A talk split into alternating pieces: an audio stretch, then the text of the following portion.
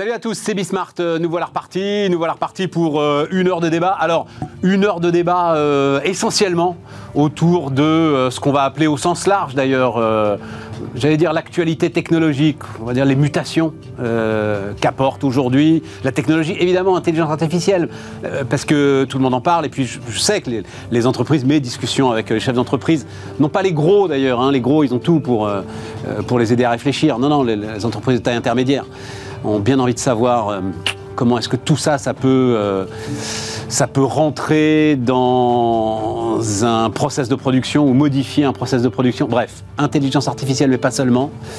Euh, tout ce qui se passe aussi à l'échelle européenne, et puis quand même en fond de sauce cette question passionnante de relocalisation. Comment tu dis, Mathieu Nouvelle grammaire de la mondialisation. Pas mal. Nouvelle grammaire de la mondialisation. Très macronien, ça. C'est très macronien, absolument. Allez, c'est parti, euh, c'est Bismart.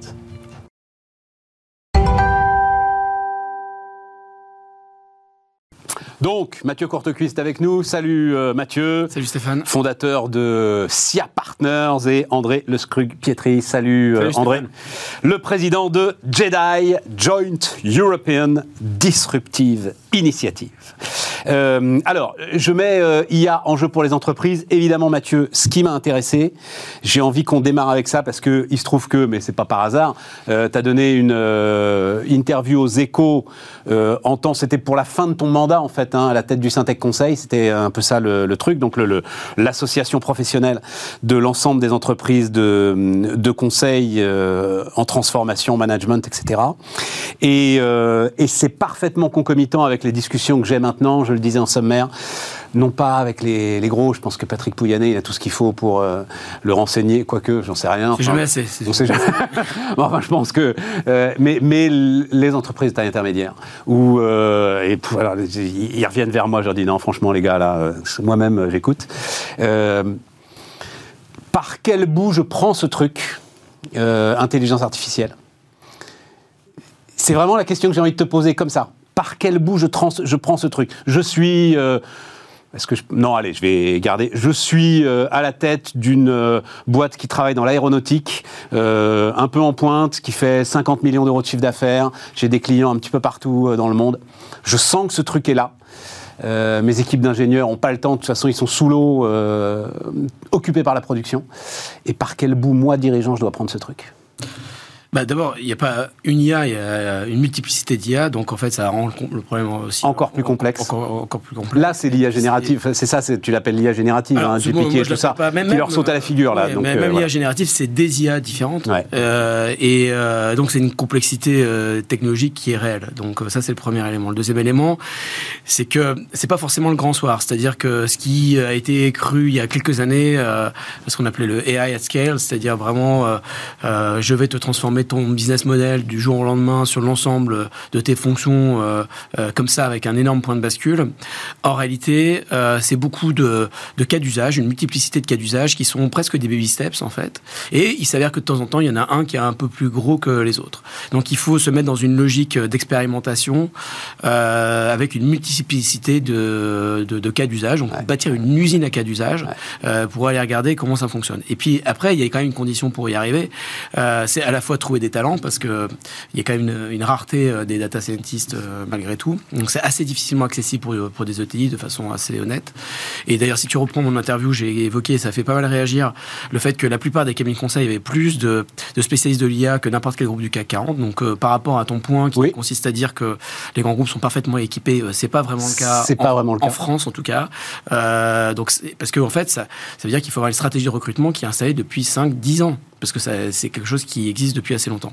Et en réalité, aujourd'hui, euh, euh, moi, ce qui me frappe, c'est par exemple dans le secteur du conseil, euh, l'IA à proprement parler représente 4% du chiffre d'affaires. alors, ça paraît pas forcément énorme, non. mais ça veut dire qu'il y a plusieurs cabinets qui ont plusieurs centaines de, spécialistes de l'IA, et, et ça a doublé en un an. Et, donc, en fait, il y a une accélération. Je ne parle même pas du, chiffre d'affaires qui est lié à la data. La, data, c'est 20% maintenant des chiffres d'affaires des cabinets de conseil. 20%. Donc, c'est énorme. Euh, et je ne parle pas des boîtes du numérique, hein, je parle vraiment des cabinets de conseil. Donc, l'IA est un sous-compartiment de ça. Et la problématique, euh, pour la plupart des entreprises, bah, c'est d'avoir bâti quand même les, les, lacs de données, enfin, les, ce qu'on appelle les data lakes. Euh, et, parfois, elles ont été un peu désinvoltes dans la capacité à les, à les construire. Totalement. Et ça, elles en sont conscientes. Elles sont conscientes que elles savent pas vraiment quelle est la qualité, on va dire, de l'eau de leur data lake. Et il y a une certaine fatigue aussi, c'est-à-dire que notamment en fin d'année dernière, il y avait un certain nombre de dirigeants qui pointaient, il y a une étude faite par un de mes concurrents euh, fameux, euh, qui disait qu'il y avait une fatigue en fait autour de l'IA en voyant pas forcément euh, la rentabilité des investissements. Et ça, c'est, il faut aussi apprendre la patience, c'est-à-dire qu'en réalité, par rapport aux expérimentations, comme je disais, il y a une multiplicité des cas d'usage. Il y a parfois des choses qui vont plus vite, il y a des formes de fulgurance, mais c'est pas forcément le grand renversement. Oui, mais tu vois, c'est ça, Mathieu, qui s'est passé exactement ça. C'est-à-dire que moi-même, je le raconte assez régulièrement, j'anime des cercles confidentiels euh, autour d'un certain nombre de fonctions, particulièrement euh, fonctions support. Et c'est vrai que notamment euh, toutes les fonctions financières et toutes les fonctions finance d'entreprise, sans arrêt étaient sollicitées sur des modèles IA et sans arrêt ressortaient en disant je ne peux rien en faire. Et donc effectivement, il y avait une forme de fatigue. Et tout à coup, pchit, ce truc survient en l'occurrence GPT. Certes, ils ont bien conscience que ce n'est qu'un tout petit bout, mais tout à coup, c'est ah mais en fait il peut se passer quelque chose de majeur et euh, on voudrait pas passer à côté. Voilà, c'est un peu ça le, résumé de ce que j'entends. C'est-à-dire que voilà, dans, tout euh, type d'innovation comme ça, il y a des phases d'accélération. C'est ça. Euh, c'est ce que Gartner par exemple modélise sur le hype cycle, qui, me semble très correct. Euh, c'est-à-dire qu'on a des, des phases d'espérance, puis après des phases de désillusion, et après des phases d'accélération. Et, la réalité, c'est que le, rôle d'un dirigeant, c'est de penser long quand même, et que en fait, voilà. Donc là, ce qui il y a un effet blast avec le prompt, le prompt engineering en fait, euh, et, la capacité à interagir. Euh, mais en fait, euh, tout était déjà là. Et d'ailleurs, l'effet blast, il est beaucoup dans l'opinion. Pour les boîtes qui ont depuis assez longtemps pris le, sujet en main, il y a beaucoup moins d'effets de surprise en réalité par rapport à ça. Euh, donc moi, enfin, je te fais confiance, hein, c'est ton job, mais je vois énormément d'effets de surprise, moi, hein, bah, de ce que je constate. Alors maintenant, ça s'est un peu calmé, hmm. mais il y a deux mois. Non, parce qu'il n'y a, pas eu, il a pas eu vraiment de, point de rupture technique en fait, c'est juste un, point de rupture dans euh, l'adoption en fait. Dans l'adoption. Regarde, euh, mais secteur que je connais un tout petit peu, secteur de la pub.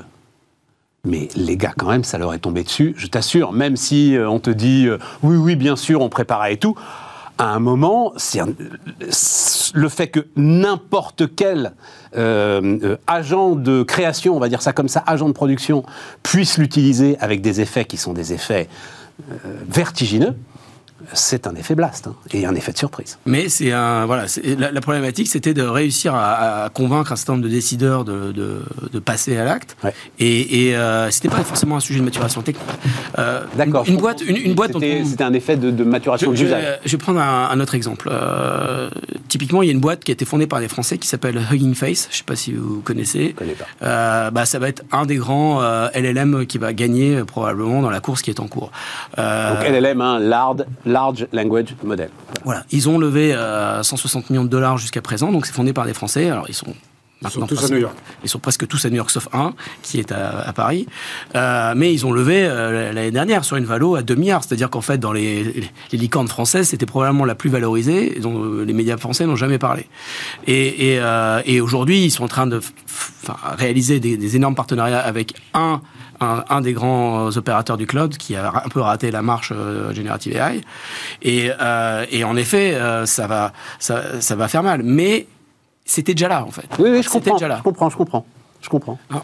Vas-y, vas-y, André. Je, suis d'accord. On a le temps. Hein, oui, je suis d'accord avec ce qu'il. Il y a eu, il y a eu quand même un effet. Hein. C'est que, alors pour parler un petit peu technique, il y avait, le, il y a le sujet des de ces large language models qui en fait changent la manière dont on entraîne les les les, euh, les données sur sur l'IA. Avant, on utilisait beaucoup ce qu'on appelait les, les, réseaux neuronaux et qui étaient en fait qui travaillaient sur des séquences pour essayer d'être ultra simplificateur, qui travaillaient sur des petites séquences. L'avantage de ces grands modèles de langage, c'est en français, euh, c'est qu'en fait ils peuvent travailler sur des sur des phrases entières, par exemple.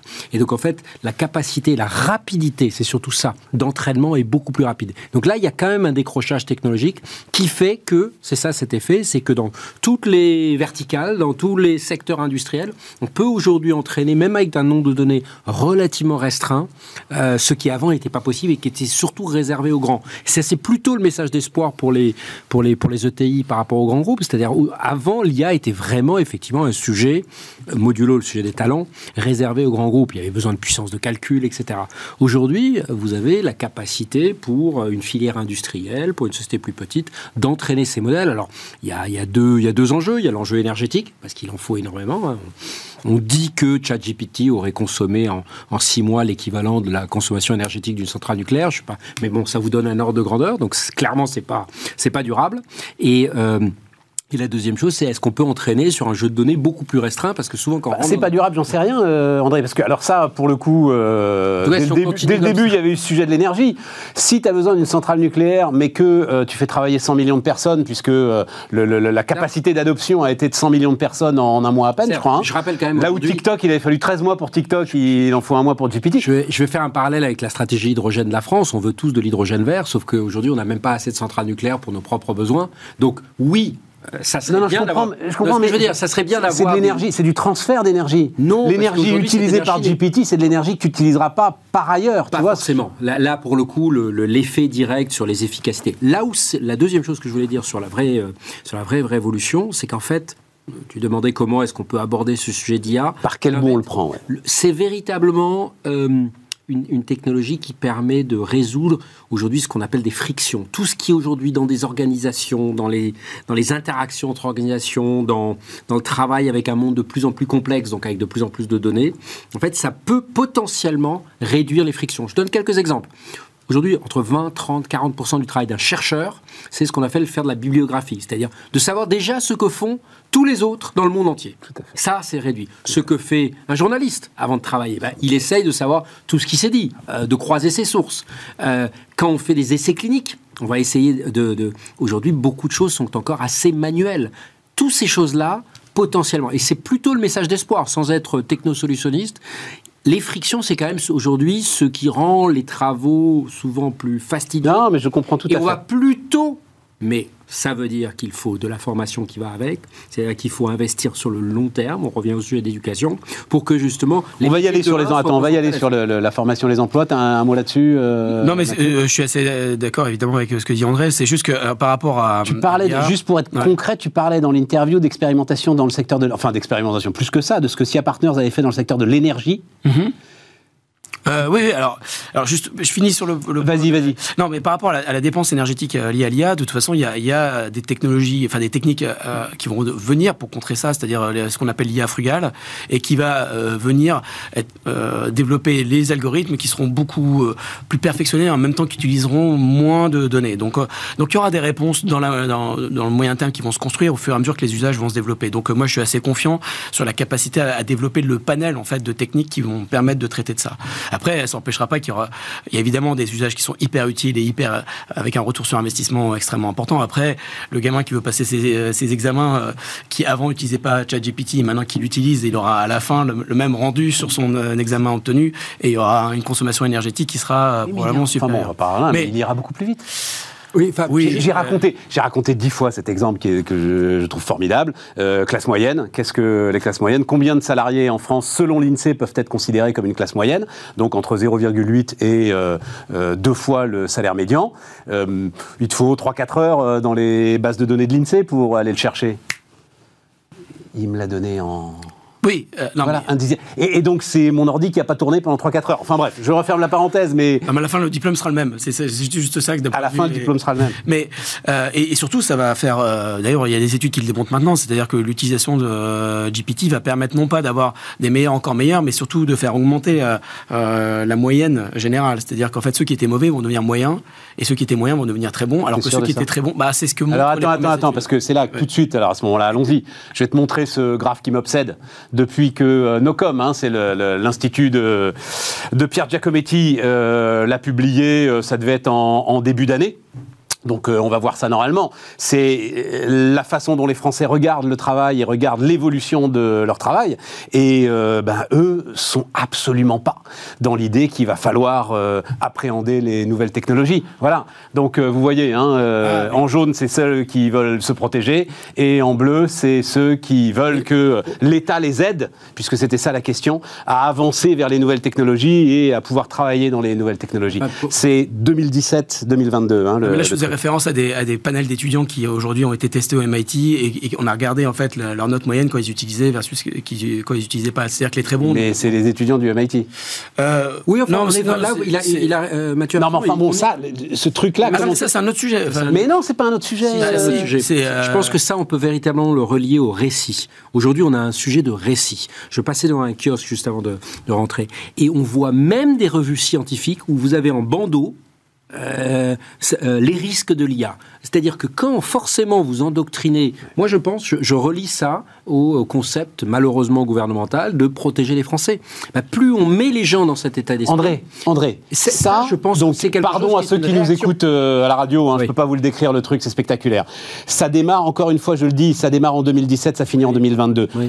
Tu peux pas avoir, enfin pardon, tu peux pas avoir de meilleur récit sur euh, le monde moderne, on va dire ça comme ça, que celui d'Emmanuel Macron pendant son premier mandat. C'est pour ça qu'il serait intéressant de savoir ce qui s'est passé entre 2015 et 2017. Il a été probablement élu, et je fais le pari, alors très risqué parce que je... Il est élu, on est à 50-50, après il démarre son deuxième mandat, euh, il y a, il y a 71% des gens qui veulent pas entendre parler des nouvelles technologies dans leur Depuis 2018, on entend parler de il faut protéger les Français, il faut protéger les Français, il faut protéger les Français, et je suis pas convaincu que ce soit un récit très positif et sur lequel on emmène une, une société vers, vers l'avenir.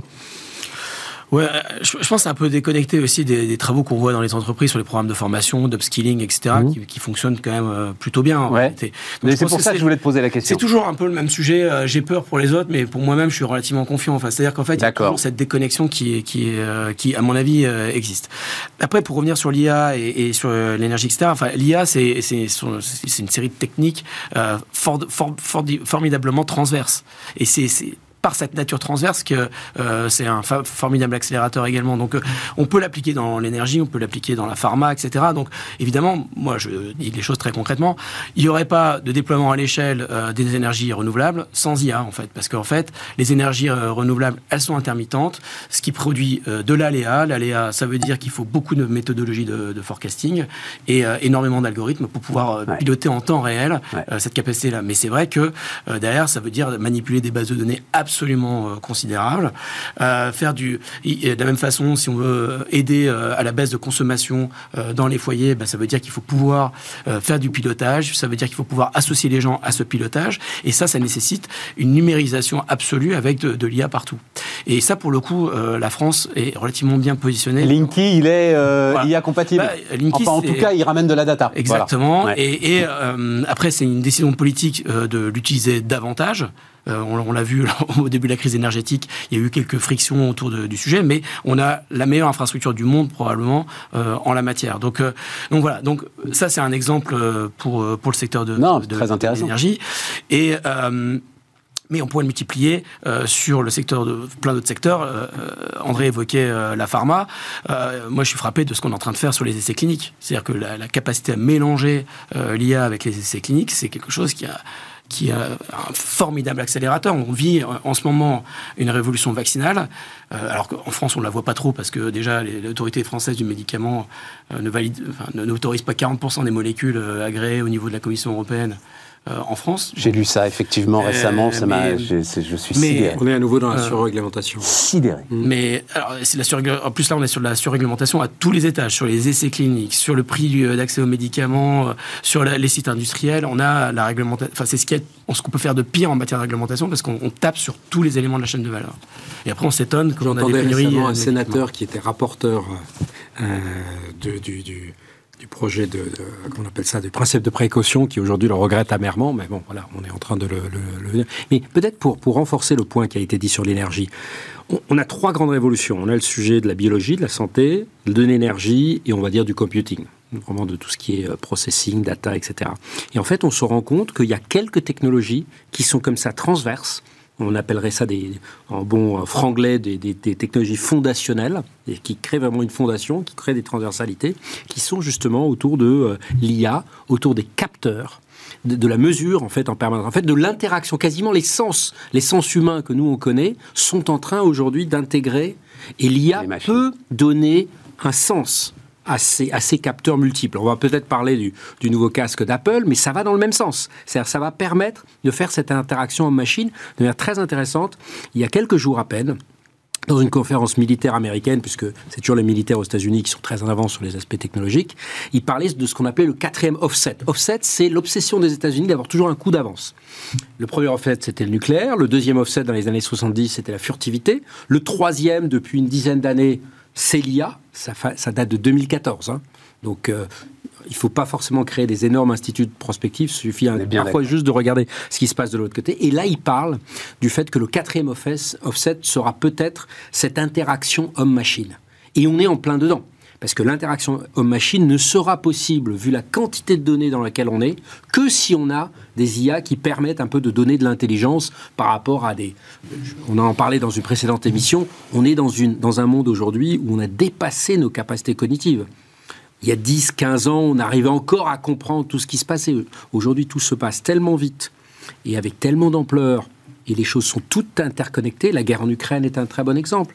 Il y a de la guerre, il y a de la technologie, il y a de la géopolitique, euh, il y a de l'agroalimentaire, enfin, et c'est ultra compliqué de... Taïwan va être la même, la même affaire. L'espace va être la même affaire. Comment s'appelle Neuralink s'appelle le... Neuralink, c'est là l'une des, l'une des, entreprises de, d'Elon Musk qui... Euh, qui vient d'avoir d'ailleurs l'autorisation de la FDA pour faire des essais. Voilà, l'autorisation de la FDA pour faire des essais humains, parce qu'ils ont déjà fait des essais sur les animaux, et là pour faire des essais humains. Donc l'idée c'est ça, l'idée c'est d'implanter une petite puce qui fera cette connexion en fait euh, machine, c'est le, c'est le truc, ou qui... Euh, non, qui J'ai du mal à voir ce qu'il veut faire avec ce capteur. Malheureusement, un capteur. C'est pour ça qu'il y a eu tellement d'hésitation de la FDA, parce qu'il y a une implantation, pardon, pour à, tous ceux qui nous écoutent, il y a vraiment une implantation à travers la boîte crânienne et directement en relation euh, avec, euh, avec les, les neurones. C'est un capteur de ce que dit mon cerveau. Non, c'est plus qu'un capteur. C'est vraiment, on peut agir. C'est un effecteur à l'intérieur du cerveau. C'est un capteur instrumenteur, si tu veux. Mais euh, pour reprendre la thèse d'André, enfin, moi, c'est ce que j'appelle l'hypertransformation, c'est-à-dire qu'on a une fertilisation croisée de une vingtaine, trentaine de technos à vocation disruptive et, transversale. Et tous, euh, tous s'entremêlent, c'est-à-dire euh, l'alimentation, l'énergie, les minerais, les, la pharma, l'énergie, euh, etc. Et, tout s'entremêle. C'est pas, en, fait, l'IA, c'est pas juste euh, les, plateformes de réseaux sociaux, quoi. Et donc, euh, en réalité, on est dans cette phase-là. Et, et, là, il va falloir beaucoup, beaucoup d'agilité au niveau des entreprises et éventuellement au niveau des pouvoirs politiques, incarnés parfois par des régulateurs, euh, pour pouvoir se saisir de ces opportunités. Comment ils peuvent parler de ce sujet euh, André dit il faut un, il faut un récit enthousiasmant euh, autour de cette histoire-là. Toi, tu es assez pessimiste hein, sur leur capacité à s'emparer du ah, alors moi, moi, moi j'ai monté un club qui s'appelle White Mirror, c'est-à-dire qu'en fait, c'est le. Parce qu'en fait, ah oui, très bien, White Mirror, en fait, par opposition au Black Mirror. Hein, sans être techno-solutionniste ou être un BA, etc., c'est quand même, il y a tellement de, de volume de, de bashing de, de, doomers et tout ce que, tout ce que tu veux, qu'en fait, euh, bon, il faut quand même essayer de, contrebalancer tout ça. Donc, euh, donc voilà, non, mais on, a besoin euh, de, de, faire une éducation sur ce que c'est la science en réalité au niveau de tous les compartiments de la société. Et moi, mon compartiment qui m'intéresse le plus, c'est quand même les entreprises. Ce qu'il faut expliquer à chaque fois qu'on voit un dirigeant d'entreprise, bah, les entreprises qui vont gagner demain, c'est celles qui ont un budget de R&D à deux chiffres rapportés à leur chiffre d'affaires. C'est uniquement celles-là qui gagneront. Euh, la compétition mondiale, c'est pas les autres. Apple n'a pas un budget de R&D à deux chiffres rapportés à son chiffre d'affaires. Il en est même très très loin depuis des décennies. Alors, c'est parce qu'ils ont un génie marketing. Je dis pas que c'est valable pour toutes les boîtes. mais, mais c'est le contre-exemple. En tout cas, c'est bien joué. Mais, en tout cas, après il y a aussi euh, un, effet de. non, ce que je veux dire, c'est qu'il faut accroître très très significativement euh, les budgets de R&D. Je crois que j'ai déjà évoqué ici, par exemple en matière d'énergie. Bon, ce qui, me, ce qui me choque avec le rapport qui a été sorti par M. Pisani-Ferry. Ah, mais c'est terrifiant. Ce rapport oui, mais on ne va pas rentrer dans ce rapport. Mais, bon. non, je le dis à nos auditeurs et spectateurs, on va faire aussi une émission autour de ce rapport, justement, et autour du c'est surtout financement la phrase de la qui a été sortie, c'est-à-dire c'est la réglementation et non pas l'innovation. Et je pense qu'elle est hors contexte, et même Jean ne pensait pas à ça, mais c'est terrifiant comme, comme image. Je reviens sur les bannières. C'est pas possible que des, que des revues scientifiques passent toujours l'angle sur euh, les, les risques euh, et, je pense tu sais, André, c'est un business. Hein. Eh ben, s'ils le font, s'ils le font, c'est pour vendre. C'est que c'est ça qui vend. c'est que c'est pas l'espoir qui vend, c'est que c'est la peur. Oui, mais c'est une prophétie autoréalisatrice. je suis d'accord avec toi. À un moment, eh ben, ça va vendre parce qu'on sait que c'est les choses qui. Ah, ça, on, a tout essayé sauf la science. Je veux dire, c'est quand même. Euh, donc là, il, va falloir s'y remettre. Et en tout cas, ce discours-là, la plupart des dirigeants euh, l'ont capté. Alors après, il faut le transformer dans l'entreprise. Il y a un problème culturel en France sur l'interaction entre les fonctions de R&D et, et l'accueil des, des, PhD, des scientifiques dans les entreprises, moi, qui, qui me pose vraiment un souci et qui, et qui est quand même assez spécifique à, notre pays. Qui évolue quand même un petit peu. Les docteurs en entreprise, c'est un sujet, moi, effectivement, dont j'entends parler depuis 5-6 euh, ans. Et j'ai l'impression que là, du fait notamment d'une davantage d'ouverture et de réglementation qui rendent les choses plus simples, c'est en train d'évoluer. Moi, j'ai envie de dire, on a appliqué un régime d'impatrié pour les, euh, les, brexiteurs de, la finance. On devrait faire un, régime spécifique pour les, PhD du monde entier pour dire qu'on est la terre promise des euh, scientifiques, avec un régime d'impatrié pour tous ceux qui viennent avec un PhD. Mais je crois qu'il existe. Euh, alors, ou en tout cas, ça a été, en tout cas, système. En tout cas, Macron nous l'a vendu à un moment. Ouais, il faudrait intégrer les années d'études, par exemple, ça serait bien. Euh, pour avoir des, jeunes PhD. Euh, et, peut-être un deuxième. Ça va, ça, va, ça va finir de désespérer Billancourt. Et là, tu, tu vois bien comment. Parce que ça se joue à tous les niveaux et comment l'idée effectivement euh, d'une sorte de visa, travail, métier en tension, etc. Et complètement balayé, d'un revers de main par l'ensemble de nos peurs en ce qui concerne l'immigration. Ça, ouais, alors les nombre de PhD, euh, je veux dire, bon, ça va pas. Non, mais tu vois bien ce que je veux dire. voilà, c'est. Je, suis pas sûr. Enfin, je suis pas sûr que ça change les grands équilibres en tout cas, mais mais en tout cas, il y a un appel à la science à, faire de façon générale, et, euh, parce que là, on est en train de voir les effets concrets. Et j'ai cité la révolution vaccinale, on est en train de passer à côté. Et euh, bon, alors après, euh, ces technologies, elles n'ont pas de frontières. On évoquait tout à l'heure la, nouvelle grammaire de la mondialisation. Quand un vaccin aura été fait ailleurs euh, et de, bout en bout et qui sera déployé chez nous, parce qu'à un moment donné, nous aussi, on voudra vivre dans un monde sans infarctus bon, bah, on sera, euh, on sera pour le. Heureusement qu'on a encore les moyens de le payer, confère les contrats que la Commission européenne avait passé à prix d'or lors de la. Mais c'est pas comme ça qu'on va, qu'on va y arriver. Je reviens quand même sur ce sujet du, Rapide. du, du, récit. Rapide, faut qu'on marque une pause. Euh, il y a quand même un rôle à jouer pour la société civile. C'est-à-dire, on peut pas tout. D'abord, numéro un, c'est un message positif pour l'État parce que le régulateur va devoir devenir de plus en plus expérimentateur, stratège. C'est ce que fait la FDA sur les médicaments. C'est ce que font euh, aujourd'hui beaucoup les États-Unis sur des, différentes technologies euh, d'IA. On l'attend encore ici, on est beaucoup plus dans la protection, on revient sur l'aspect. Et deuxième chose, il faut que la société civile, les philanthropes, les fondations se disent, on est effectivement dans un siècle scientifique, on peut critiquer l'État, certes, il n'est peut-être pas assez agile, il est désargenté, qu'est-ce qu'on fait nous? Et là, on voit un, un, différentiel de 1 à 10 et de 1 à 100. Et pardon, les plus grandes fortunes, elles ne sont pas aux États-Unis, elles sont chez nous. Donc c'est à elles d'entraîner tout le reste de la société. Là, il y a vraiment un appel à la société civile à. Comment ça, les plus grandes fortunes, elles ne sont pas aux États-Unis, elles sont chez nous? D'abord, l'homme le plus riche du monde n'est pas aux États-Unis, il est chez nous. Ouais. la vraie question, c'est que font les grandes fortunes européennes pour bâtir une société scientifique de demain? Quand vous avez John Doerr, un des grands investisseurs dans Sequoia, qui considère qu'on ne fait pas assez euh, à Stanford sur le développement durable, il, a une fortune de 10 milliards, il en met un. Il ne met pas un millième ou un millionième. Il met 10% de sa fortune dans un institut spécifique. Et en plus, Stanford n'en a pas vraiment besoin. Voilà, c'est ça qu'il faut faire. Et il faut pas. Quand Bernard Arnault eh ben, veut monter une chaire à eh ben, Polytechnique, on le fout dehors. Oui, d'accord, mais ça, il je veux pas, le défendre, hein, mais en l'occurrence là, boum. bon, alors après, il aurait les moyens de monter son propre Polytechnique. Mais voilà, c'est quand même ça le sujet. Mais il faut pas non plus que 400 euh, personnes, parce qu'elles sont très motivées, très engagées, euh, bloquent toute une société. Là, il y a un vrai projet de société. Le leadership politique doit être là et s'engager. On marque une pause.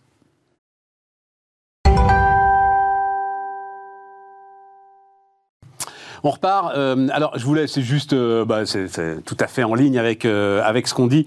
un tweet de Yann Lequin, donc tout le monde connaît maintenant Yann Lequin, au cœur de, je ne sais pas s'il l'est encore d'ailleurs aujourd'hui. il est peut-être plus ambassadeur de la recherche scientifique ou de la recherche IA de, de Meta que véritablement opérationnel. Et donc, il avait fait une petite parabole qui fait furieusement penser à d'autres paraboles qui ont été écrites dans l'histoire autour de l'innovation. Donc, un ingénieur qui dit j'ai inventé un nouveau truc génial c'est le stylo à billes. Euh, la sphère Twitter qui dit Mon Dieu, les gens vont pouvoir écrire des choses horribles avec ça, de la désinformation, de la propagande, des discours de haine, il faut absolument le bannir. Les euh, conspirationnistes, enfin non, comment c'est quoi les, les, doomers, les, apocalyptiques, les apocalyptiques qui disent Imaginez, si tout le monde a un stylo à billes, ça va détruire la société. Il devrait y avoir une loi contre l'utilisation des stylos à billes. Et évidemment, et ça, il faut jamais l'oublier, l'industrie du crayon à papier, qui dit euh, oui, les stylos à billes sont très dangereux.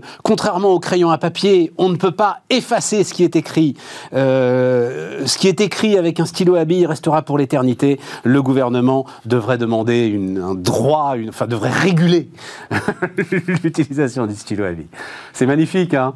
Ouais, c'est magnifique. Tiens, pendant que j'y suis avec Yann Lequin, juste un truc, parce que ça aussi c'est un truc que je garde depuis un moment.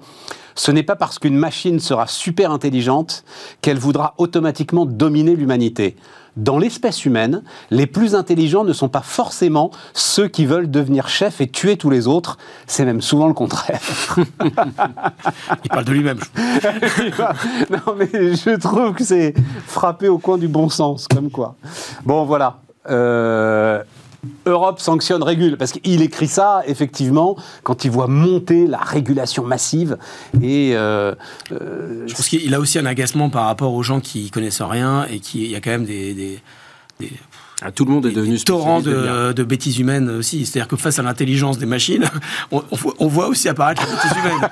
Donc euh, je pense que c'est ce qui l'agace. Et, et, ceux qui instrumentalisent aussi les débats à l'intérieur du, du, secteur de la tech pour essayer de rattraper leur retard. Enfin, donc tout ça est, euh, est, euh, je dirais, presque anecdotique par rapport au moment qu'on est en train de vivre. Oui, parce que le, truc qui quand même aide pas... enfin, pourquoi c'est une des magazines spécialisés C'est que tu as quand même un certain nombre de gars, à commencer par Elon Musk, qui disent mon Dieu, faut arrêter tout ça, machin, etc. Et tout. On a quand même eu deux appels très apocalyptiques justement autour de, ce sujet.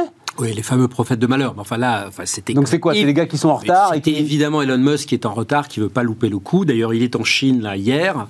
Il, il, il, rencontre le ministre des Affaires étrangères, il célèbre. Il est rentré de Chine, non? Il, enfin, il était là hier ou avant-hier et célèbre la réglementation extrêmement avisée des autorités chinoises. Un mot là-dessus parce que ça va vous faire sourire. Euh, parce que c'est quelque chose d'important. Les avions qui décollent et qui donnent des urgents AFP. Hein, L'agence France Presse a plusieurs catégories d'informations. Il y a les bulletins, donc les trucs sur deux lignes. Euh, les urgents, qui sont un peu moins forts, sur trois, quatre lignes. Tu as le pape, dont l'avion décolle, ça va être un urgent. Le président des États-Unis, l'avion d'école, ça va être un urgent. Elon Musk, qui l'avion d'école de Chine, c'est un urgent. C'est parce que maintenant, il n'y a plus le tracker de, son jet. Euh, il n'y a plus le tracker de son jet, il y a qui fait le boulot. Et bientôt, il va y Non, mais donner ça, donne quand même le, Et bientôt, il va y avoir l'urgence sur Sam Altman, qui est le patron de, de OpenAI, qui, commence à devenir... ouais, mais euh, tu vois, Bernard Arnault qui va en Chine, on dit aussi... Euh, enfin, ça c'est... Ouais, mais c'est un urgent AFP. Ah bon, je n'ai pas accès à ça. c'est pour ça, c'est très mais ça a été mis, euh, ça a été mis en avant aussi. Ouais, il y allait. Donc euh, et où Jamie Dimon, euh, tu vois. Donc c'est, ça veut dire qu'il y a quand même aussi. Jamie Dimon, alors moins connu, hein, voilà, qui est le, premier banquier du monde, qui a des velléités de devenir président des États-Unis. Et il a démenti. non, comment ça il a démenti? Hier, il y a eu un démenti en disant que, de, ah que finalement il n'y irait pas? Parce qu'il avait fait des déclarations très claires hein, euh, sur l'idée qu'il aurait qu'il pouvait battre Trump. Il, n'excluait rien, disons. Il n'excluait rien et surtout qu'il était sûr de battre Trump. Bon, bah d'accord, je referme la parenthèse. Non, c'était une, une, pardon, hein, juste une petite incise. C'était une très belle fin de séquence sur l'économie euh, financiarisée qu'à la fin, ce soit le plus grand banquier du monde qui euh, devienne le président de la première puissance mondiale, ça permettait de refermer une parenthèse, de tourner la page et d'écrire et d'écrire la nouvelle grammaire de la mondialisation, plus autour de la finance, mais bien autour de l'industrie. JP Morgan est une boîte de tech, c'est pas une boîte de. c'est une banque, euh, c'est une banque, c'est une banque. Euh, oui, donc l'Europe qui sanctionne et qui régule il y a deux mots lucidité et lucidité. L'Europe a donné 23 milliards d'amendes depuis 15 ans. Elle n'en a encaissé que 3 milliards. Ah oui, 3 milliards, c'est 1% en 15 ans des profits sur une année des cinq géants de la tech. Donc aujourd'hui, les gens qui disent l'Europe est efficace, non. Euh, je le regrette, mais c'est faux. Donc, on l'amende record là dont on a parlé énormément euh, contre Meta, mais il va y avoir 10 euh, il va y avoir 10 recours. Ça, ça, Deuxième chose, c'est comme euh, Bastia et son, son, son, son, allégorie sur interdire le soleil. C'est pas possible. Donc c'était les fabricants de chandelles hein, qui demandaient l'interdiction du soleil. Voilà, euh, les lucarnes, les fenêtres, il faut tout fermer. Euh, non, la seule manière dont l'Europe va pouvoir avoir un impact, c'est si elle développe cette, cette IA frugale. Et c'est un boulevard pour elle. Parce qu'à nouveau, OpenAI, euh, donc euh, ChatGPT, a dépensé 500 millions dans les six derniers mois, dont 80% de coûts énergétiques. C'est une estimation, les 80%. Donc vraiment, l'énergie aujourd'hui va devenir un angle.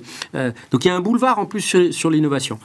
troisième chose, on parle beaucoup aujourd'hui des données personnelles en Europe, et c'est pour ça que Meta a été condamné. Mais il y a un énorme angle mort, c'est les données des entreprises. Aujourd'hui, on se concentre. C'est comme avec la politique de la concurrence qui est restée dans un autre siècle. On se, on se concentre sur un, consommateur européen totalement théorique et on oublie qu'aujourd'hui, les vrais enjeux de, euh, de, piratage, de données, c'est sur les données des entreprises. Non, non, mais attends, la, sont pas couverts. non, mais euh, la différence, euh, c'est que les entreprises, elles ont les moyens de se défendre. Et enfin, tu le sais aussi bien que moi, André, elles, en sont parfaitement conscientes. elles en sont conscientes de l'ensemble de ces sujets. Alors vraiment, vraiment, vraiment. Mais aujourd'hui, elles, elles, ne sont pas du tout en capacité de se défendre puisqu'elles ont besoin d'utiliser ces outils pour rester compétitifs. Quand un Renault utilise Google, je suis pas sûr que c'est parce que Renault est extrêmement fan de Google, mais c'est le seul prestataire ou un des rares prestataires qui peut lui proposer un cloud sur, euh, sur euh, l'ensemble de ces, euh, de ces usines dans, dans le monde ce que peut pas faire aujourd'hui les prestataires européens. Donc voilà. donc, je crois qu'aujourd'hui on a un vrai on a un vrai enjeu qui est un la lucidité, deux la rapidité. Quand j'entends certains à Bruxelles dire la démocratie est forcément lente, eh ben, je pense que dans ce cas, c'est vraiment eux qui sont en train de mettre le dernier, euh, euh, la dernière vis ou le dernier clou dans le cercueil de la démocratie. Non, la démocratie a besoin de se réinventer pour être effectivement beaucoup plus dans l'expérimentation. Euh, je voyais hier, en plus c'est une amie, une ancienne parlementaire européenne qui dans le FT faisait une page entière en disant il ne faut surtout pas laisser les dirigeants avoir de l'impact sur la réglementation. Eh ben, c'est comme ça qu'on a des parlementaires. Les dirigeants, les dirigeants de quelle dirigeants d'entreprise D'accord. et en disant il faut absolument que ça reste le domaine réservé des parlementaires. Mais aujourd'hui, que ce soit à Washington, à Bruxelles, à Paris ou à Berlin, la plupart des parlementaires sont, et j'ai énormément de respect pour la représentation nationale, sont totalement dépassés. Ils nous le disent, ils sont extrêmement. Enfin, nous, ils viennent nous voir en nous disant donnez-nous des, billes. Donc il faut absolument réinventer la manière dont on, dont fait la loi en impliquant beaucoup plus euh, les parties prenantes. Sinon, on sera toujours en retard d'une guerre. Mais toi, tu dois leur donner des billes. Eh ben, il faut leur donner C'est ce qu'on fait, tous, les jours. fait tous les jours. On a aujourd'hui un des plus forts euh, creuser d'anticipation euh, technologique sur énormément de domaines, que ce soit des matériaux critiques, à l'IA, en passant par la fusion nucléaire. Et on se rend compte aujourd'hui que les offices parlementaires, par exemple, d'évaluation des, choix technologiques, ne font pas leur boulot, ou ils, sont, où ils en ont pas les moyens. Euh, je rappelle, il y a un ou un demi conseiller euh, scientifique et technologique très très bon, mais un seul auprès du président de la République. Il y a 120 PhD auprès de Joe Biden l'Office de sciences et technologies à la Maison Blanche, dans le fameux West Wing, c'est 120 docteurs. 120. Et c'est pas donc c'est pas un hasard que les réglementations sont aujourd'hui beaucoup plus ancrées sur ce qui va se faire demain. Et qui a besoin aujourd'hui de rattraper? C'est pas les Américains qui sont devant, c'est les Européens qui ont besoin d'anticiper ce coup d'après. Mathieu? Euh, oui, oui. moi, je pense que il y, a maintenant aujourd'hui, il y a des questions qui sont posées à l'ensemble de ces groupes de tech, qui est est-ce que oui ou non on déploie en Europe quand on veut lancer un nouveau produit, Alors juste, service. Je vais, parce que euh, c'est grâce à toi d'ailleurs hein, que j'ai rencontré, enfin rencontré, que j'ai connu Max Schrems. Enfin, le, le, je voulais juste montrer sa photo parce que c'est quand même un gars qui est très très très important en fait. Hein, euh, euh donc on va voir la photo de ce jeune homme parce que c'est un jeune homme activiste autrichien. Euh, sa première plainte, elle avait été déposée contre une entreprise autrichienne de vidéosurveillance en 2011. J'ai appris ça, voilà. On, voit ce jeune homme-là. Et donc, c'est lui, en fait, pour euh, boucler la boucle, qui euh, vaut à, Facebook cette amende record que lui a imposée la, la CNIL irlandaise. La CNIL irlandaise, parce qu'en gros, ce qu'il dit, c'est. Enfin, ce que prévoit la législation européenne, euh, c'est que les, GAFA ne peuvent pas rapatrier les données des Européens aux États-Unis pour les traiter, quitte à les renvoyer ensuite, qu'elles doivent rester euh, en Europe. Euh, visiblement, c'est très très compliqué pour eux de, de, faire ça. Et donc, effectivement, pourquoi est-ce que, là je te laisse la parole, Facebook agite cette menace de quitter l'Europe si jamais euh, les choses devaient euh, se développer euh, C'est plus, plus subtil que ça. Alors vas-y, vas-y, vas-y. Il y, y, a la base déjà installée, qui est déjà déployée aujourd'hui. Donc sur, celle-là, il y a quand même très peu de chances qu'elle soit arrêtée en réalité. En revanche, à chaque fois qu'on réfléchit à une nouvelle plateforme, une nouvelle technologie, des nouvelles fonctionnalités parfois sur les plateformes existantes, il y a la question qui est posée de est-ce que oui ou non on déploie sur l'Europe par rapport au risque d'amende? De, de régulation. Oui, parce qu'en en fait, ils prennent les choses quand même vraiment au sérieux parce que ça crée quand même des risques réputationnels. Et donc, euh, très concrètement, par exemple, sur la plateforme P92, euh, qui est le nouveau projet de, de Meta pour concurrencer euh, Twitter, il y a des questions qui sont posées. Est-ce que oui ou non on le déploie en Europe? La même façon, sur les casques de réalité virtuelle, la question est posée à chaque fois dès qu'il y a une nouvelle génération. Maintenant, la question, c'est est-ce que oui ou non on déploie euh, en Europe? Donc, c'est-à-dire que là où aujourd'hui, euh, on avait quand même déjà du mal à produire nos propres technologies. Non, parce qu'ils peuvent. On est 480 millions de consommateurs riches. Alors, ils peuvent le faire, mais avec, une temporalité différente. D'ailleurs, par exemple, sur les paiements sur WhatsApp, je, je noterai que c'est déployé dans un certain nombre de pays et c'est toujours pas déployé chez nous. Oui, mais ça, c'est à cause de nos banquiers, ça. Bah, c'est à cause d'une réglementation qui est trop contraignantes de leur point de vue, et donc ils ont décidé de, pour l'instant, suspendre ce déploiement. Mais euh, ce que je veux juste dire, alors après, tu peux considérer que c'est anecdotique et que c'est pas très grave, on peut survivre sans le paiement comme ça, mais en réalité, il y a, y a, des gains de productivité euh, énormes liés au déploiement des nouveaux, nouvelles générations. On a Lydia, nous. Voilà, mais donc, en tout cas, il y a cette question et, et, euh, et, et cette, la question, elle est posée aussi euh, euh, sur les nouvelles générations d'OGM. La question, elle est posée ah sur les, vaccins. Et, en fait, euh, donc, ce qui peut apparaître, voilà, un peu, je dirais, anecdotique au sens où, bon, finalement, s'il y a des fonctionnalités en moins sur, sur Instagram, on s'en sortira quand même. Mais ceci devient problématique parce que maintenant, ça se pose au moment où on décide de construire un produit. Et, en fait, euh, ils ne se rendent pas compte. Mais euh, voilà. Et, à un moment donné, euh, enfin le Graal du régulateur, enfin ou du commissaire européen, c'est de dire je vais les interdire. Enfin, c'est-à-dire comme si c'était un acte d'autorité. Mais je veux dire aujourd'hui, bah voilà, vas-y, interdit TikTok. Il y a quand même des consommateurs, pour le coup, qui utilisent ces, ces, produits-là. Alors c'est intéressant parce que c'est... alors, économiste qui, comme tous les économistes, s'est gouré parfois lourdement, euh, Kenneth Rogoff, qui euh, a écrit un, petit papier que j'ai trouvé euh, très intéressant, justement sur TikTok. Il allait exactement dans ton sens. C'est-à-dire que, visiblement, tu as donc le, le, patron de TikTok aux États-Unis qui a passé un mauvais moment, audition contre le Congrès. les gars voulaient l'interdire. Derrière, tu peux pas parce que tu as combien 100 millions d'utilisateurs aux États-Unis qui en plus sont a priori des électeurs démocrates, euh, plutôt jeunes, et que donc euh, jamais ils arriveront à l'interdire. Ouais, elle était un petit peu piégée quand même. Bien sûr, bah oui, mais parce qu'en fait, il faut quand même rendre compte à un moment, faut rendre des comptes quand même à, des, à un moment donné à des gens. Euh, pareil, si on interdit l'utilisation de molécules pour se soigner, et à un moment donné, il y a des gens qui disent non mais attendez, il faudrait peut-être quand même qu'on puisse se soigner. Donc il y a, y a à un moment donné la voix des consommateurs, elle, elle, devra être entendue. Donc c'est vrai qu'il y a une forme de, de, de, négociation derrière tout ça, et, et même Elon Musk, finalement, il a décidé de, de, désadhérer à la charte qui n'a pas beaucoup de valeur, mais, mais euh, de fait, il, il, prend à témoin sa base d'utilisateurs qui est ici et il dit bah, qu'ils y aillent, qu'ils m'interdisent. Il, a décidé de ce. Euh, donc il n'est plus lié par le code européen de bonne pratique contre la désinformation en ligne, mais en même temps, c'est un code volontaire. Hein, c'est pas euh, le Digital Service Act. À ce stade. Voilà, à, ce stade. Et, le dernier point que je, voudrais évoquer, c'est quand même que, en plus, alors nous en France, on a une spécificité, c'est que dès qu'on a un règlement européen qui ne nécessite pas de loi pour transcrire euh, dans notre dans notre patrimoine juridique, euh, il y a le ministre qui veut absolument en faire une. En faire une. Et, comme il peut pas mettre exactement le copier-coller du règlement parce que sinon ça n'a quand même pas beaucoup de sens, euh, bah, il va rajouter des, euh, petits chapitres euh, qui peuvent qui créent à nouveau une contrainte complémentaire. Tout ça pour rester au prochain remaniement ministériel. Donc c'est quand même un peu inquiétant en soi. Donc la réglementation, ça a quand même des conséquences. C'est ça que je voulais juste. Mais bien sûr. Non, mais c'est très intéressant. Je voudrais renforcer deux points. Un, le sujet du développement des produits. Au-delà même du consommateur, on parlait tout à l'heure des talents. L'endroit où se conçoit les produits est souvent le creuset de l'innovation. On rappelle toujours le fait que quand Google a racheté DeepMind, qui est cette fameuse société anglaise euh, qui a développé ce jeu, qui a battu le, champion du monde en Go et qui maintenant fait des prédictions météorologiques, qui fait du, pliage de protéines ou du développement extrêmement accéléré de nouvelles molécules, il y avait à peu près euh, quelques centaines de, chercheurs, à peine, mais on dit qu'à peu près un tiers des meilleurs étaient concentrés là-dessus. Donc en fait, euh, quand ces points-là vont tous passer en dehors de l'Europe, eh bien en fait l'attraction, les meilleurs vont attirer les meilleurs, on va avoir un, effet sur l'innovation qui va être très difficile de mesurer tout de suite, mais qui va être majeur. Ça c'est une chose.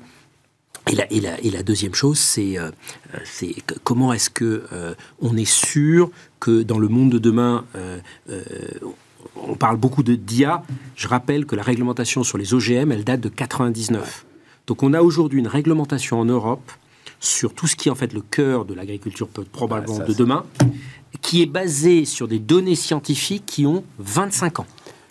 Euh, la réglementation DSA, elle remplace la réglementation encore plus sévère. La réglementation OGM, elle est même pas basée sur des études scientifiques. Aujourd'hui, elle est basée sur du vide. Peut-être. Et aujourd'hui, tous les chercheurs vous disent, même ceux qui sont très sensibles au sujet euh, euh, du génétique, etc., on peut même pas faire d'essais au champ parce qu'on ne peut rien tester. Sauf qu'on est en été, là, on parle tous de, ah, de sécheresse, on parle tous de protection des bassines. En fait, il n'y a aucune en fait, de corrélation qu'on fait entre le fait qu'on va pas pouvoir se nourrir avec de la même manière euh, aujourd'hui que euh, encore il y a dix ans. Donc, si on met pas ces réglementations à jour, et là, on a vraiment un sujet de courage politique. Donc là, il faut pouvoir expliquer ça. D'abord, il faut le comprendre en tant qu'homme politique. Il faut être capable de l'expliquer. Et il faut avoir le courage de s'engager et de faire des tests.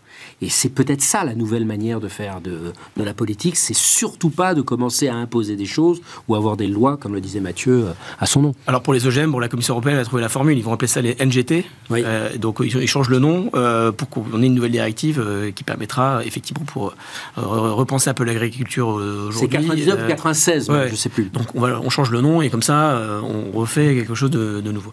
Mais et ça fait 4 ans que tu évoquais, André. qu'on en parle. Moi, on travaille pour nous pour une, une banque américaine sur euh, inventer l'opérateur de marché de demain. Aujourd'hui, on utilise des capteurs, des mouchards sur les, stations de travail pour mimer euh, euh, comment fonctionne un opérateur pour pouvoir demain robotiser complètement les salles de marché. Bah, les algorithmes, ils n'ont pas de frontières. C'est-à-dire que nous, on ne peut pas le faire en Europe parce qu'on n'a pas le droit. On n'a pas le droit de mettre des mouchards comme ça, on n'a pas le droit de, choper les, mouvements des yeux, on n'a pas le droit de choper les mouvements du visage, etc. Donc ça, c'est en train d'être totalement automatisé. Et le jour où ces banques américaines maîtriseront totalement ce sujet-là, ils l'exporteront sans problème ici. Et nous, on n'a aucune banque européenne, j'ai bien aucune banque européenne qui travaille sur le début du début du sujet. Et donc, les algorithmes, ils n'ont pas de frontières, quoi. Ils n'ont pas de frontières. Donc, si à un moment donné, euh, effectivement, euh, on a, le, pire du pire, c'est qu'on a des groupes européens qui sont obligés de délocaliser eux-mêmes en Amérique du Nord ce qu'ils font. C'est quand même, on, est quand même dans quelque chose de, dramatique, quoi. Donc, je pense que l'exemple de Sanofi est très intéressant parce qu'on revient toujours sur le, le, le, le, crédit impôt recherche en disant que c'est formidable, etc. Bah, ça n'a pas empêché Sanofi, plein pot, d'investir massivement dans son nouveau centre de recherche à Boston, où les salaires sont les plus élevés, l'immobilier avec la Californie est le plus élevé, et eh bien c'est là qu'il faut être parce que c'est le cœur de l'innovation. Mais enfin, et c'est la pharma et la santé de demain. Après avoir viré il y a 10 ans, Chris Vibarer, le patron de l'époque qui leur disait c'est ça qu'il faut faire. Donc euh, ils ont simplement 10 ans de retard hein, sur leurs investissements euh, à Boston. Voilà. Absolument. Ouais, mais c'est parce que là il y, a le problème du prix d'accès aux médicaments aussi, et puis euh, bien sûr. La, capacité à conduire les essais cliniques, qui en plus en ce moment on a des petites difficultés à cause de la guerre en, Ukraine, sur parce qu'en fait on n'a plus de candidats aux essais cliniques qui sont d'ethnie de, de, blanc, blanc caucasien. Donc, euh, on a euh, donc on a un souci d'approvisionnement sur les essais cliniques là actuellement. Mais euh, là, la problématique, c'est sur l'argumentation, c'est sur l'ensemble de la chaîne. Bon, tout ça est passionnant. Non, mais l'histoire, bah, c'est justement Thomas Philippon que je dont je parle très régulièrement, qui dit c'est vraiment l'agriculture, c'était le cœur de la de la force européenne quand même. Voilà. Et c'est effectivement cette révolution qu'on est en train de, mais de totalement rater. Est au cœur de tous les enjeux. C'est 25% au total des émissions. C'est au cœur de l'alimentation et de la santé de demain. Et c'est au cœur également de la géopolitique. L'agriculture va définir nos relations demain avec euh, les grandes régions du monde. tiens, est-ce que tu sais ça? Je vais peut-être t'apprendre un truc. Combien de, pays, combien de pays sont réellement en capacité d'exporter du blé? 8. Oui, j'aurais dit une poignée. 8. Ça dit tout et euh, on en fait encore un petit peu partie, mais pour combien de temps? Mais ça dit tout de la puissance que ça donne à ces huit pays. D'être réellement, il y a plus d'exportateurs, hein, mais réellement, allez voir la formidable interview de Sébastien Abyss qu'on a fait assez récemment. Réellement en capacité d'exporter du blé, t'en as 8. Voilà on a bien vu la façon dont euh, on a dû à un moment quand même mettre un genou en terre devant la Russie pour que euh, le blé puisse sortir euh, d'Ukraine, etc. oui, non, c'est Thomas Philippon qui dit, qui se pose ces questions, mais ça va parfaitement dans votre sens. Hein. pourquoi est-ce que Tesla n'est pas allemand? L'industrie automobile, elle était là. Tesla aurait dû être allemand. Pourquoi est-ce qu'Amazon n'est pas français? La grande distribution, la puissance de la grande distribution aurait dû faire naître Amazon. Et euh, il dit notre, le, prochain truc à côté duquel on va passer, c'est sans doute euh, la révolution agricole. Ça donne. C'est à, cause de Jack Lang. Avec le prix du livre. Avec le prix du livre. mais à la limite, c'est pas idiot le prix unique du livre. Enfin, c'est pas, pas notre sujet. Mais euh, vous savez pourquoi on aime toujours les... Non, tu peux pas. Là, Mathieu, pour le coup, l'histoire de l'exception culturelle, mm. puisque ça rentre dans tout ça. Euh, Dieu sait qu'on peut taper sur énormément de réglementations. Je ne sais pas si celle-là est pas une des plus intelligentes qu'on ait pu trouver. Voilà. Je... Moi, ce qui m'intéresse plus, c'est aujourd'hui euh, la maîtrise de, de, l'IA en, français par les acteurs euh, non français. Mais d'accord, mais bon. donc ça donne quoi sur la nouvelle grammaire de la mondialisation? C'est-à-dire que hum, c'est une course de vitesse oui, c'est une course de vitesse et, d'agilité. C'est aussi une course euh, au, talent et à, la création des écosystèmes. Mais surtout, ce qui me, frappe, c'est que dans un monde où, euh, en effet, euh, les volumes d'échanges physiques, ils continuent à, d'abord, ils continuent à, se développer, mais maintenant, il y a une, démarcation par rapport à l'évolution de la croissance économique. Mais par contre, tu l'as évoqué juste avant, l'adoption et la viralité des technologies ne fait que s'accroître. Donc, donc, on est dans une séquence où ces, ces technologie euh, se déploie à une vitesse euh, gigantesque, avec l'exception, hein, par exemple, de la Chine qui a refusé de prendre euh, les technologies pour les vaccins Covid, ce qui est aussi, ça prouve aussi qu'il y a quand même toujours des problèmes de doctrine qui sont à, traiter. mais, raison. Mais c'est cette diffusion qui est extrêmement importante. Donc, évidemment, on l'a évoqué assez longtemps, la capacité d'un territoire donné à produire de la technologie est fondamentale, mais l'adopter est tout aussi important. Et donc, c'est pour ça qu'il faut éviter les, les débats stériles sur euh, la souveraineté euh, qui est associée. C'est-à-dire qu'en fait, euh, il est aussi important d'adopter que d'utiliser. Hein, donc il faut absolument se garder de... Mais en gros, quand on met, quand on met 3 milliards dans une usine de semi-conducteurs, quand on met 1 milliard dans une usine de batteries, etc., on fait ce qu'il faut, là, à ce moment-là? On essaye d'être à l'échelle, évidemment. Hein, on fait ce qu'on peut avec ce qu'on a, mais on essaye d'être à l'échelle. Mais au moins, on fait, on essaye de suivre le rythme. On est quand même loin du rythme euh, nécessaire quand même, mais, euh, mais euh, c'est le début. Puis il faut penser la chaîne d'approvisionnement dans son ensemble, c'est-à-dire que la capacité à manufacturer c'est quelque chose d'important, mais la capacité à avoir la R&D, la capacité à pouvoir avoir les intrants, c'est aussi extrêmement important. Donc on ne peut pas penser qu'un élément de la chaîne de valeur. Et moi j'ai mais oui, parce qu'on fait un fonds d'investissement français dans les métaux stratégiques. Non, mais moi je préfère qu'on. Donc on pense aussi aux intrants. je, pense parfaitement, c'est nécessaire. Après, il y a des effets d'échelle potentiellement, parce que là pour le coup, parfois sur certaines technologies, c'est pas forcément un problème d'argent, mais là, sur des sujets comme cela, euh, là, il y a quand même euh, des capex qui sont extrêmement lourds. Donc là, on n'est pas juste sur de l'innovation de rupture, etc. C'est euh, la mise à l'échelle. Donc là, les moyens qui sont à penser, ils sont absolument considérables. Et puis, il y a des verrous aussi à traiter. même si on a des nouvelles technologies pour faire du l'extraction de minerais, bah, il faut quand même une acceptabilité qui va avec. Donc l'acceptabilité, c'est la, la capacité d'avoir de l'espace physique Hein, pour pouvoir mettre les sites industriels et ou euh, pour pouvoir éventuellement euh, forêt. Même si, encore une fois, on a des technologies maintenant qui permettent de faire du souterrain, qui permettent d'être beaucoup plus économe en eau, etc. Mais ça, c'est le modèle un peu australien qui est en train de se déployer. André La capacité de se projeter... En conclusion, hein, parce qu'on est au bout, hein, c'était passionnant. permet d'éviter les, les à-coups, c'est-à-dire les à-coups entre euh, le tout écologique et ensuite les coups de manteau en disant « Ouh là là, il faut arrêter avec cette réglementation Le problème des à-coups, c'est qu'en fait, ça ne permet aucune stratégie sur le, sur le long terme. Donc cette prospective, elle est importante. Il faut que cette prospective, elle se diffuse à la fois chez les régulateurs, mais aussi euh, dans la société. Là, je pense qu'il y a un rôle du politique. Moi, je suis, je pense effectivement que c'est bien qu'on crée des usines de batteries euh, et, des usines de semi-conducteurs, mais est-ce qu'on a pensé à la vraiment bonne nouvelle? La bonne nouvelle, c'est qu'on voit bien qu'on est aussi dans un monde où aucune position n'est aujourd'hui figée. Aucune. On le voit sur l'IA effectivement, malheureusement, sur l'IA, c'était une capacité de revenir en avant. Je rappelle, 2018, plan Villani. Donc, on avait quand même anticipé le, côté important. Bah, aucune des dix euh, nouvelle licorne, je ne suis pas un grand fan des licornes, n'est européenne, n'est même pas française, n'est européenne.